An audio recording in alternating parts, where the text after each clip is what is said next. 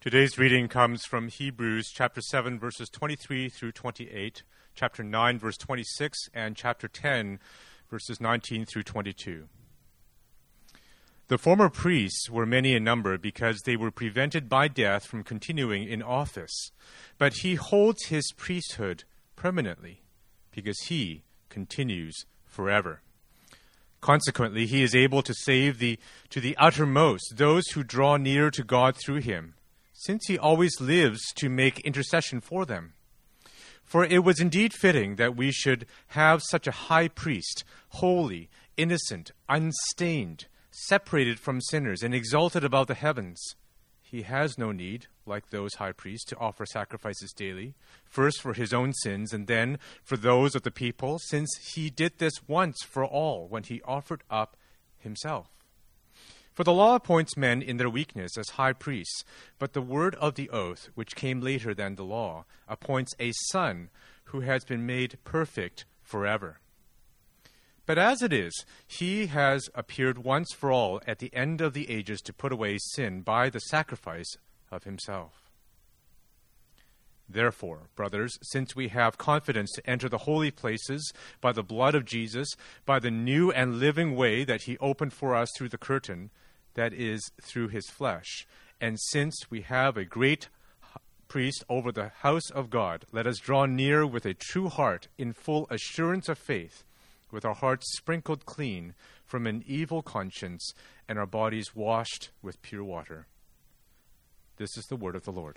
Thanks be to God. You may be seated, and as you're seated, let us draw near to that throne of grace together. Heavenly Father, we come to you right now, and Lord, um, we just confess our weakness. We are weak. We are broken. We are a hurting and sinful people.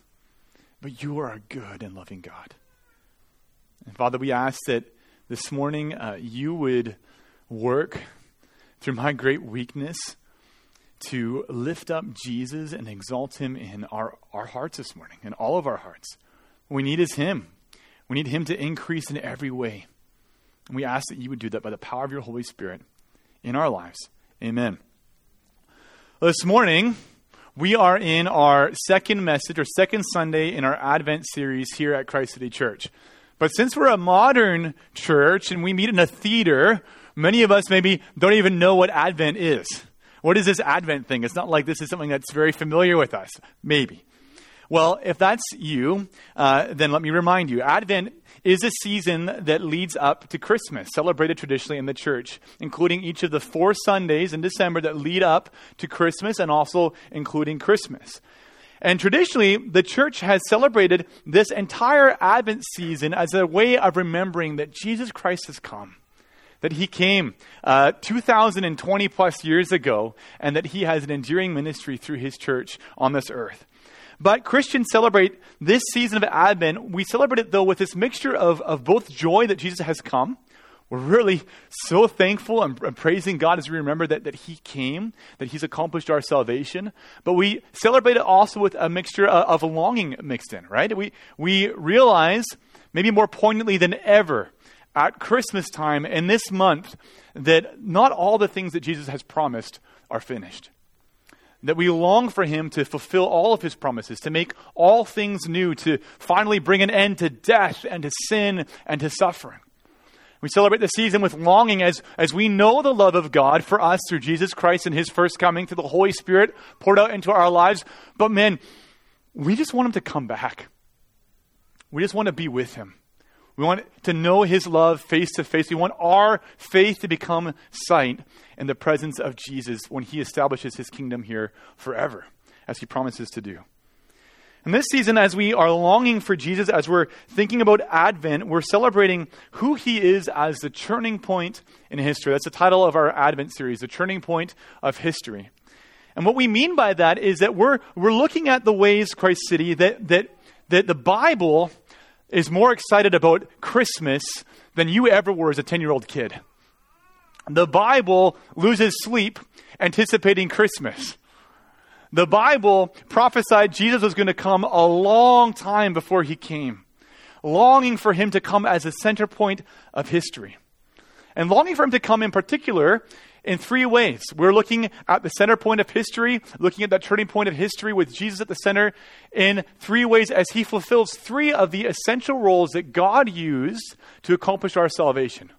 Look at the way that Jesus fulfills the role of king.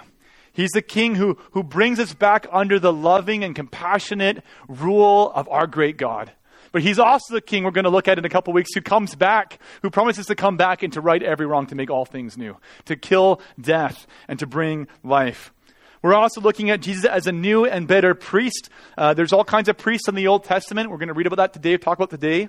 Um, but we're looking at the way that Jesus is a new and better priest who finally brings us completely into the presence of God, mediates our relationship fully through his sacrifice. We're going to look third, uh, not this week, uh, next week now, at the new and better prophet, the way that Jesus comes to fulfill the role of prophet. That he doesn't just speak God's words to us uh, as a, a, human person, kind of hearing something from God and communicating it to us through stone tablets or writing on pages, but that God himself takes on flesh and comes to communicate himself to us through Jesus. So we're looking at priests today as we are thinking about Jesus as the center of history as he fulfills that role in particular. And we're going to look at him as priest, uh, looking at three points.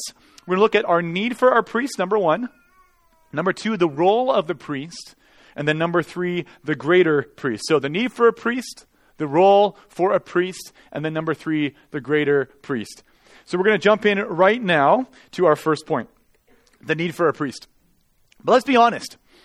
If, if it was weird to talk about a king last week in our modern context, how much more weird is it to talk about a priest?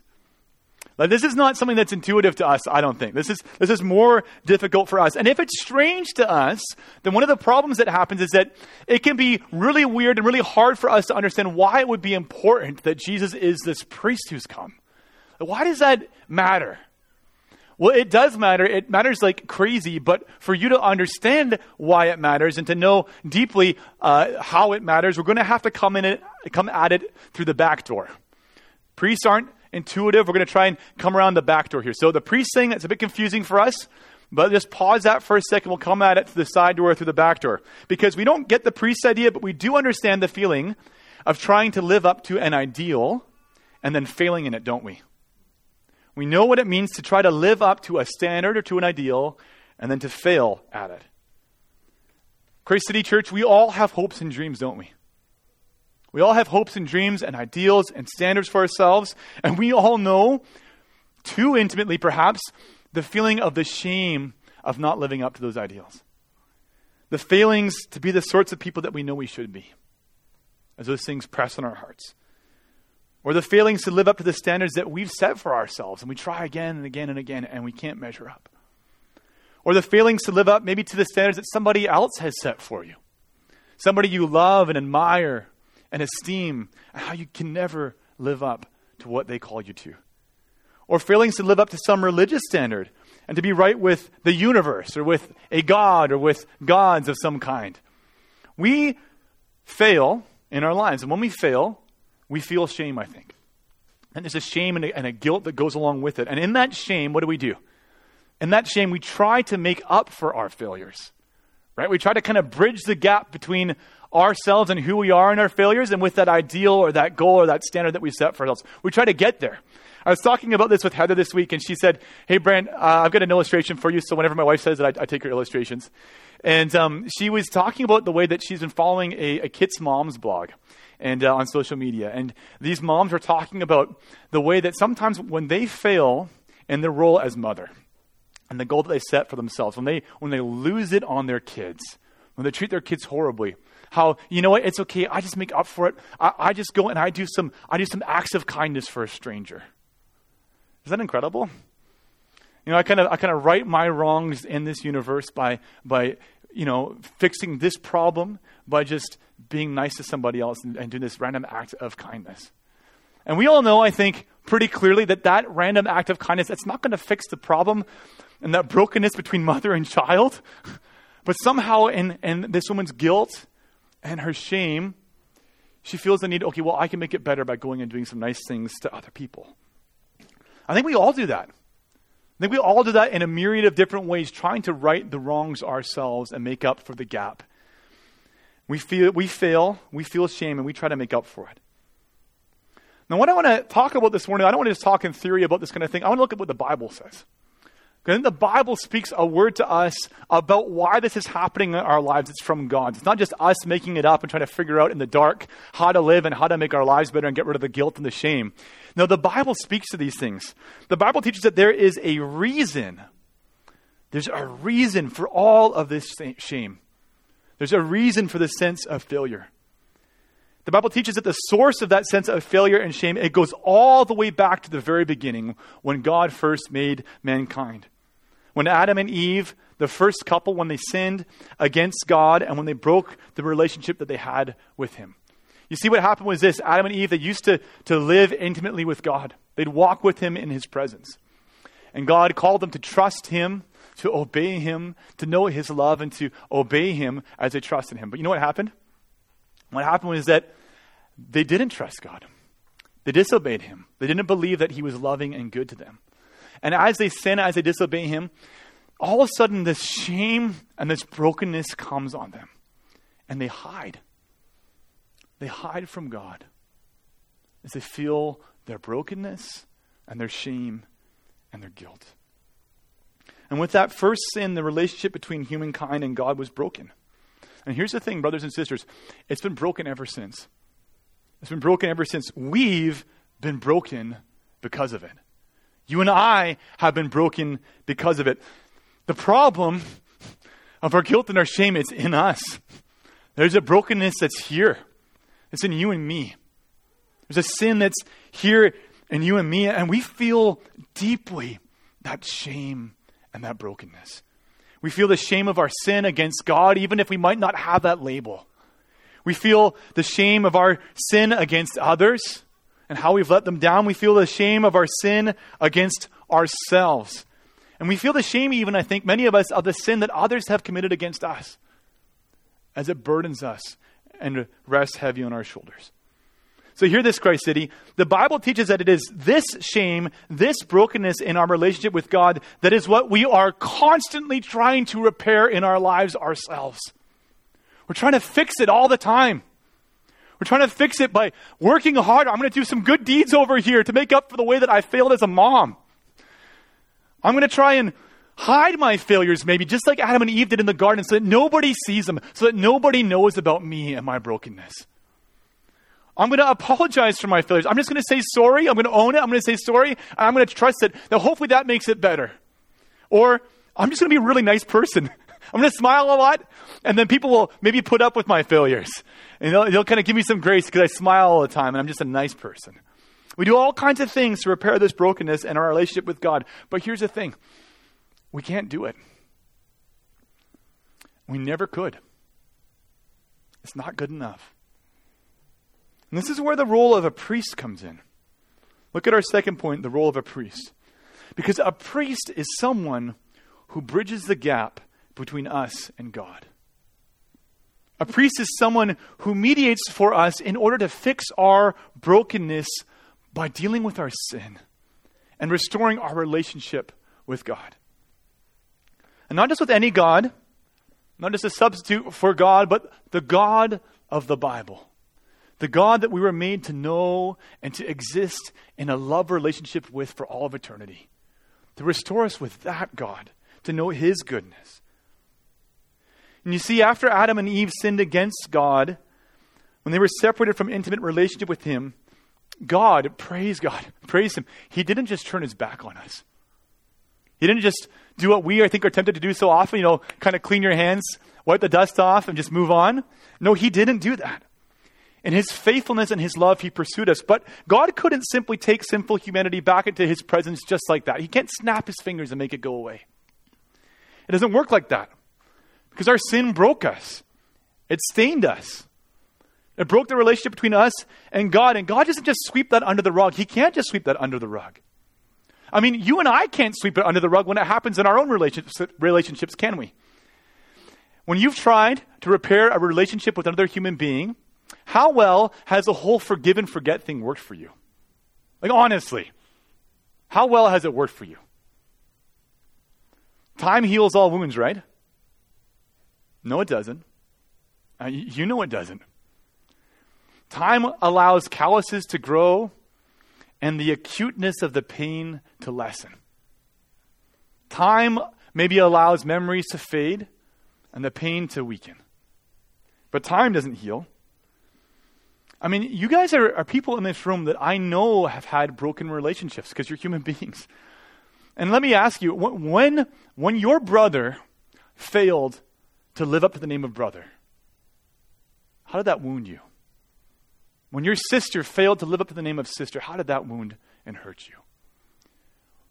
When your spouse, your wife, or your husband, when your friend failed to live up to those names, what did that do to you? How did that affect the relationship? How did that affect the relationship? How do you heal? How is the relationship not just not just smoothed over, but healed? How is it healed? How are you made whole? You know, apart from the grace of God, I don't think it is. Apart from the miracle of God's grace through Jesus Christ causing this deep restorative healing, I don't think it can be healed. I don't think it can be fixed in the way that we long to be fixed. And that's just talking about broken relationships between human beings. What happens? What happens then when you think about this in terms of our relationship as human beings with God? The difficulty in restoring relationships there, I think, gets ratcheted up orders of magnitude when we're trying to figure out how we get human beings who are sinful restored in relationship with a God who is holy. How does that happen? And even when God in Scripture takes the initiative to begin to restore the relationship with us, you know what happens in the Bible? It's terrifying. It's scary. This is a dangerous endeavor.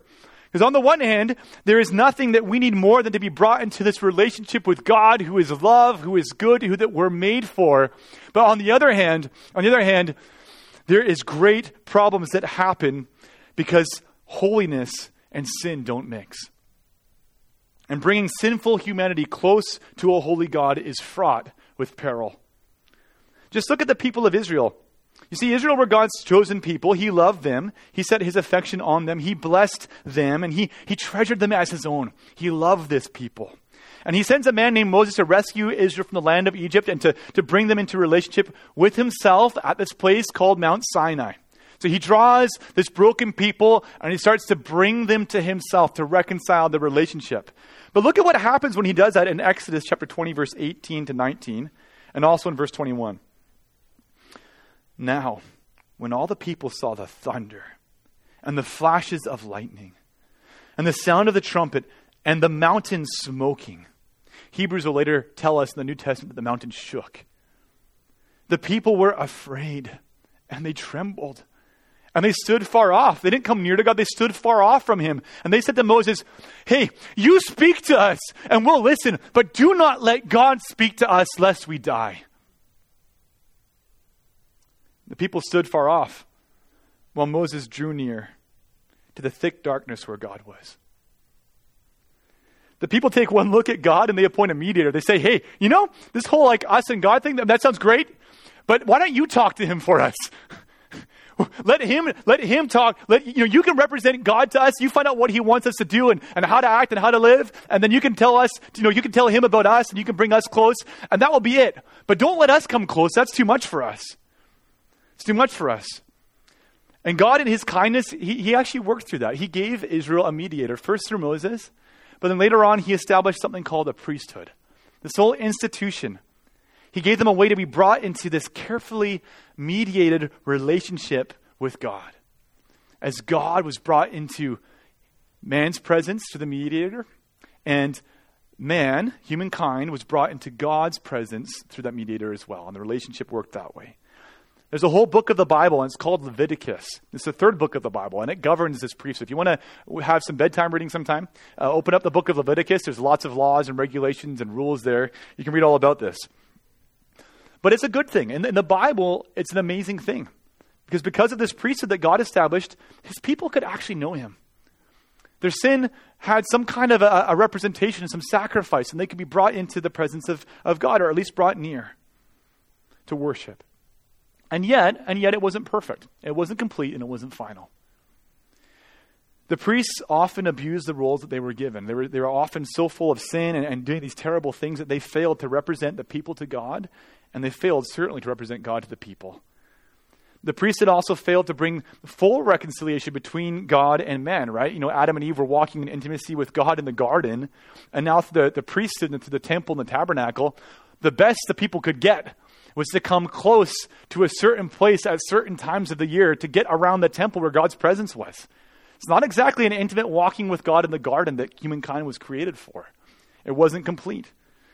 Also, it wasn't sufficient because the priesthood could never finally deal with humanity's sin. It wasn't ever completely dealt with that way. It couldn't fix what was broken in you and I. It couldn't mend our guilty consciences and make us right with God finally.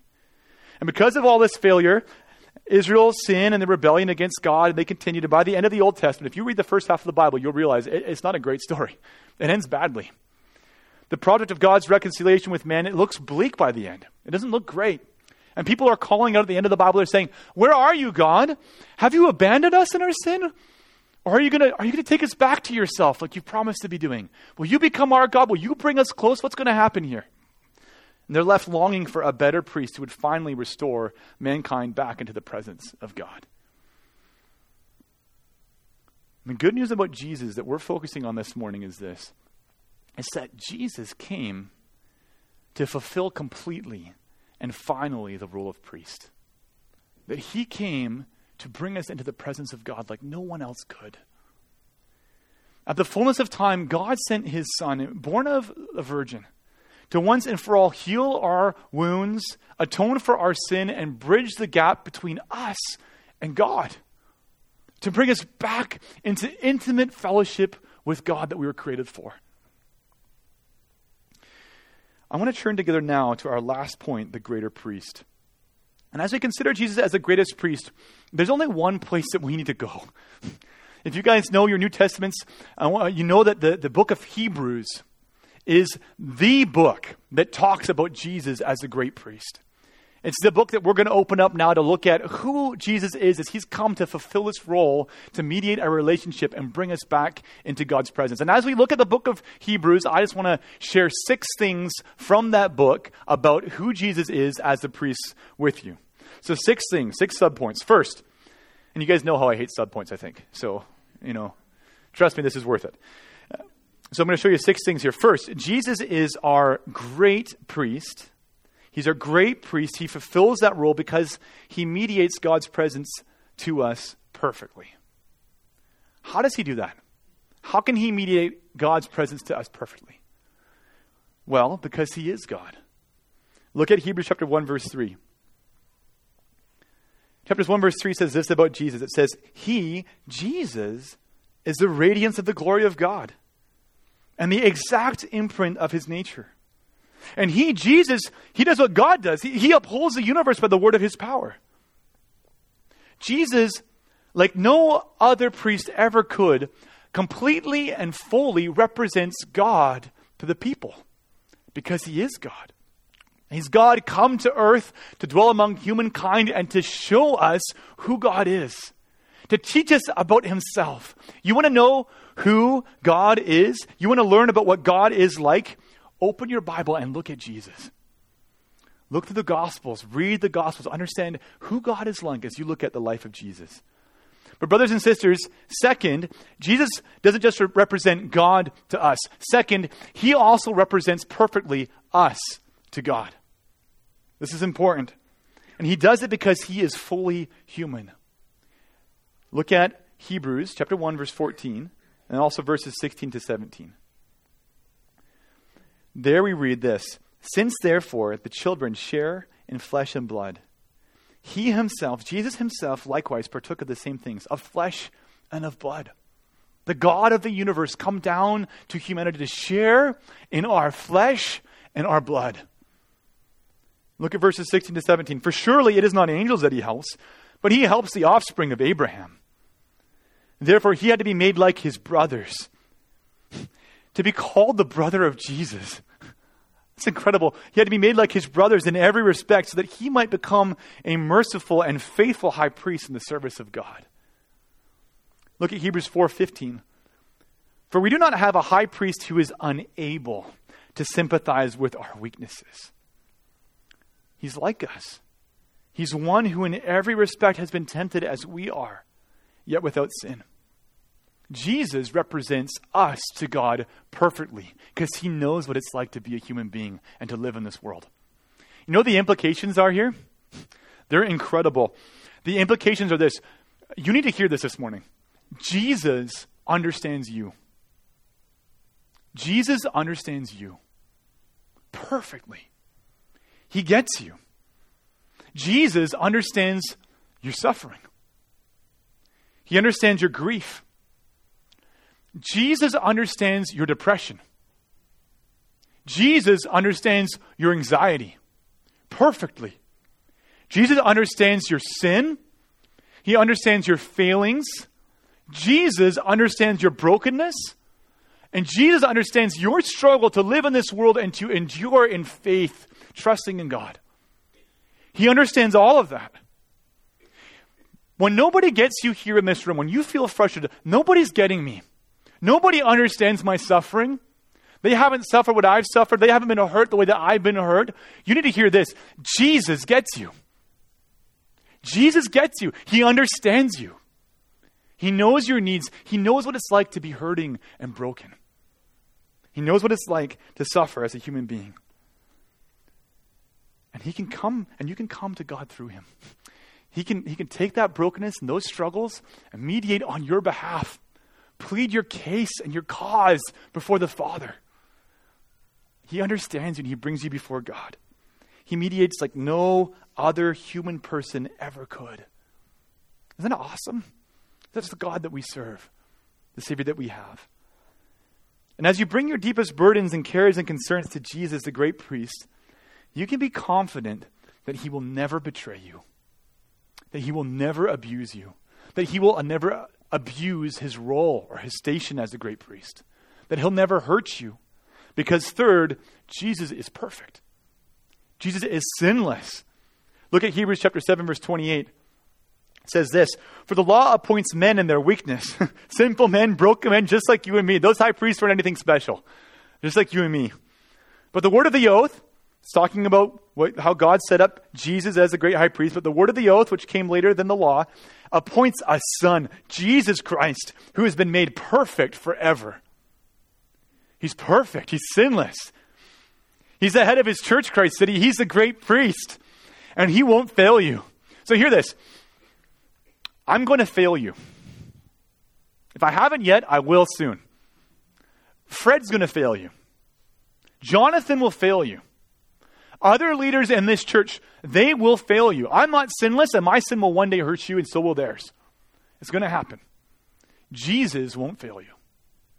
And he's the head of his church. We're just servants. We're just imperfect servants trying to do his will. He's the head of his church, and he's perfect. He won't fail you. You can be confident in his love. You can trust him. He's always going to do what's right, he's always going to do what's good. He's always going to love you and care for you in ways that we can't. Another reason you can trust him, though, is that, fourth, Jesus is a great priest who once and for all finally deals completely with our sin. Look at Hebrews chapter 7, verse 27, Hebrews 9, verse 11, and Hebrews 9, verse 26. Jesus has no need like those high priests, the priests that we were talking about earlier, the Old Testament priests. He has no need like them to offer sacrifices every day. First for his own sins and then for the sins of the people. Since he did this once for all when he offered up himself. One sacrifice for all time and it's finished. Hebrews 9:11 Jesus entered once for all once for all into the holy places, not by the means of blood of goats and calves, but by means of his own blood, thus securing an eternal redemption. Look at the next verse, 926. But as it is, he has appeared once for all at the end of the ages to put away sin forever by the sacrifice of himself. His work, His atonement is complete. It's finished. What can wash away your sin? What can wash away your sin? What can restore sinful, broken humans into relationships with the Holy God? What can do that? What can heal that relationship? Not just cover it over, but heal it. What could be offered to God in place of our rebellion, our sin, our lack of trust, our failures in His in relationship with Him? The blood of a bull or a goat? No. No. Your effort to try harder to be a better person? No. No.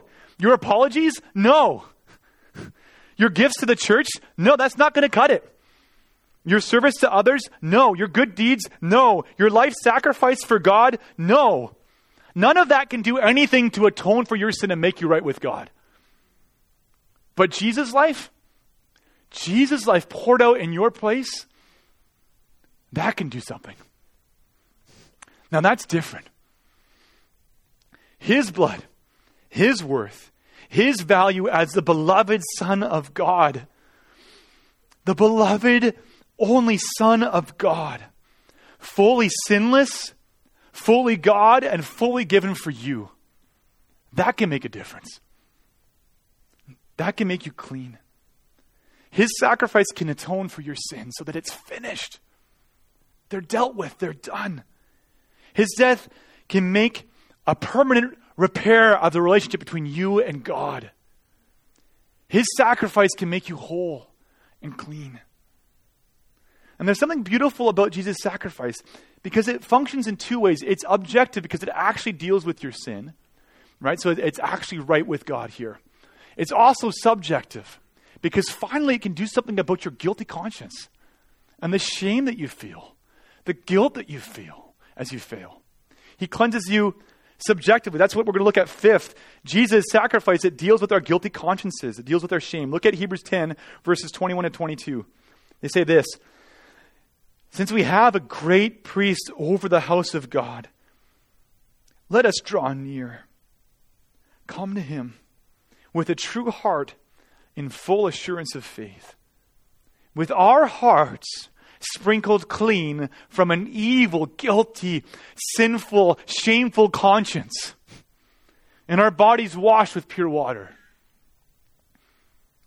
Jesus can cleanse your conscience before God. Jesus deals with your shame. Because of Jesus' sacrifice, there is therefore now no condemnation for you. God doesn't condemn you.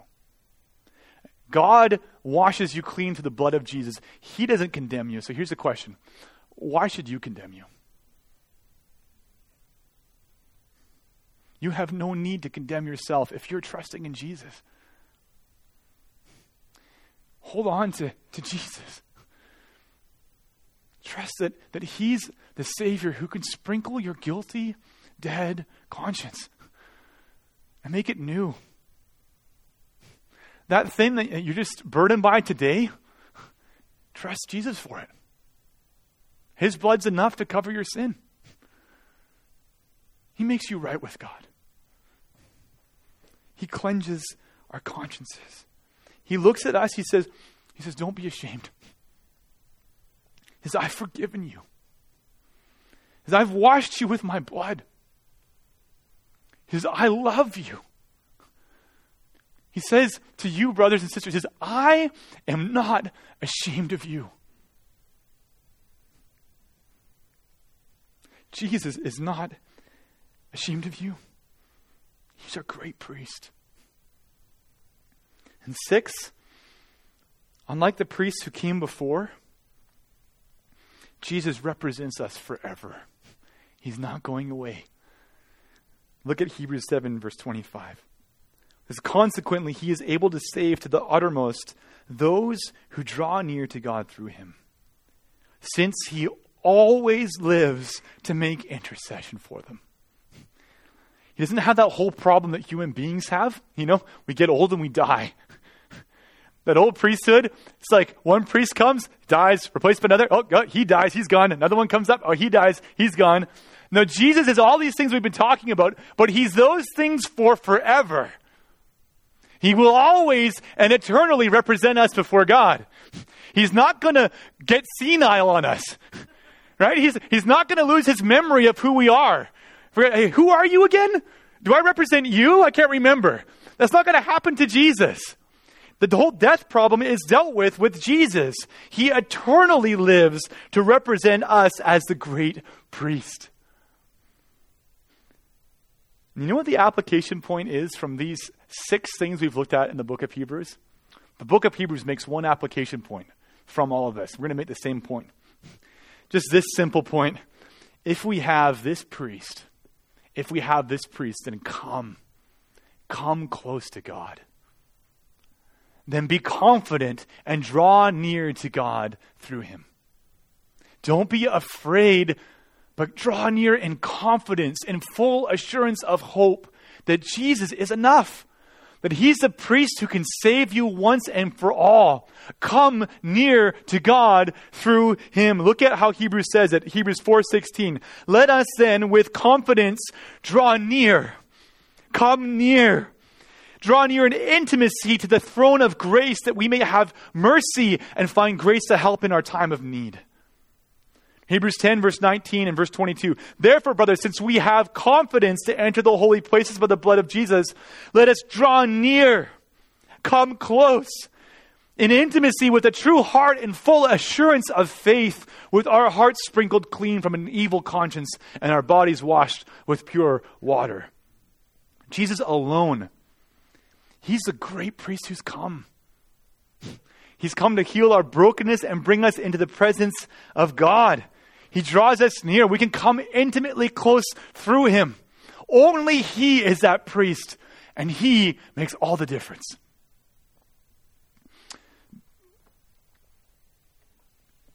But this, despite this, despite this, I'm shocked. I'm shocked, and I'm shocked in my own heart how, how I think I struggle, and I, I know you struggle to come to God through Jesus.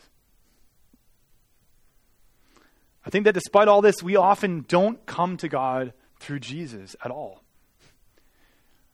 I think despite all of this, despite Jesus as a great priest, I think we still try to deal with our shame and our brokenness ourselves. We still try, apart from Jesus, the great high priest, to make ourselves right with God. And we seek false substitutes and false comforts to make things right. You know, last year I was serving uh, at the South Vancouver Neighborhood Church, uh, Christ City. If, if, you're not familiar, we have three churches: one in East Van, one in South Vancouver, one here. I was serving the South Vancouver Church, and there's this the situation happened that I'll never forget. After the gathering, a, a woman from Eastern Europe she, she came up, uh, walked, walked up the aisle, and came to talk to me, and she was obviously broken. She was weeping, but you know, you know, like the weeping, this the ugly cry just, just guilt ridden and heavy and burdened weeping. Not ashamed of how broken she was, she just let those tears fall. She's wringing her hands and she's just desperate. She's agitated. She's trying to find something to make it better. And she came up to me and she said, Pastor, Pastor, I need you to forgive my sins. She didn't want to tell me what she'd done, but, but she felt so burdened. I need you to forgive me. And there's a tradition in part of the Eastern church where, where the, the pastor would serve a certain kind of bread. And then they would take the bread and they would kind of have ablution for their sin or whatever it's called, you know, have that all taken away. And I said to her, I, Sister, I don't do that. But I know who does. I know a great priest. His name's Jesus. You can come to him. You don't need to go through me. You can come to God directly through him. And I share with her 1 John chapter 1 verse 9, which says this. Says if we confess our sins, he is faithful and just to forgive us our sins and to cleanse us from all unrighteousness. I said, come to Jesus. I'll pray with you. I'd love to pray with you, but come to Jesus. Let's go to him together. He's a great priest. He brings us right into the presence of God. Let's talk to him. But here's the, the heartbreaking thing. Honestly, she didn't want Jesus. She was looking for a false substitute. She wanted me to cleanse her guilty conscience in a way that I can't, and no one else ever could. And one of the most heartbreaking things that I've experienced in pastoral ministry is watching her walk away, weeping and guilty and burdened, full of shame, and refusing to go to Jesus. Wasn't good enough to go to Jesus. Wasn't good enough to come to God through him and to be forgiven. She had to find a priest. Paul says in 1 Timothy chapter 2 verses 5 to 6, "For there is one God, and there is one mediator between God and men, the man Jesus Christ, who gave himself as a ransom for all." Brothers and sisters, you need to hear that again. Hear this and rejoice and praise God. Paul says, For there is one God, and there is one mediator between God and men, the man, Jesus Christ. There is one God and there is only one mediator, Jesus Christ the righteous, who is the mediator between God and men, the man, Jesus Christ. The good news of Christmas is the good news that God has bent down on his knees to look at us face to face, to look at us in the eye, to take on human flesh, and to be our priest, to mediate our relationship with God, to restore what's broken. So, as we wrap up, I got some questions for you. As you live between the advents of Jesus, as you sin, as you suffer, as you're grieved by the sins of others this season, when you fail yet again to be what you know you should be, when the tensions increase and you lose it on your kids this season because there's just so much going on, when the family pressures mount and you blow up on your spouse or your roommate or the driver next to you, when the loneliness in this season is deafening and you start to go to false substitutes to just numb the pain, when all of that happens, in the midst of your brokenness and woundedness and sin, do you see Jesus? Do you see him as the great priest? Will you come to him? Will you draw near to him with confidence, knowing that he can mediate on your behalf and bring you into a relationship with God? That his sacrifice is enough to cover your sin. His work can heal your guilty conscience. He asks you only this is come to me, leave your sin, and be forgiven. Come to me, leave your sin, and be forgiven. He will bring you into the presence of God forever. Would you pray with me? Father, we come before you through Jesus. We bring our anxiety, our depression, our hurt, our sin, our suffering, our pain, our disease, our struggles. And we say, God, would you help us? Would you meet us in our need? We've come to you to find help in our time of need. We come confident knowing that Jesus is a great high priest who brings us to you. It's in his name we pray. Amen. Thanks for listening. For more information about Christ City Church in Vancouver, please visit christcitychurch.ca. We invite you to join us in praying that God's kingdom would come in Vancouver as it is in heaven.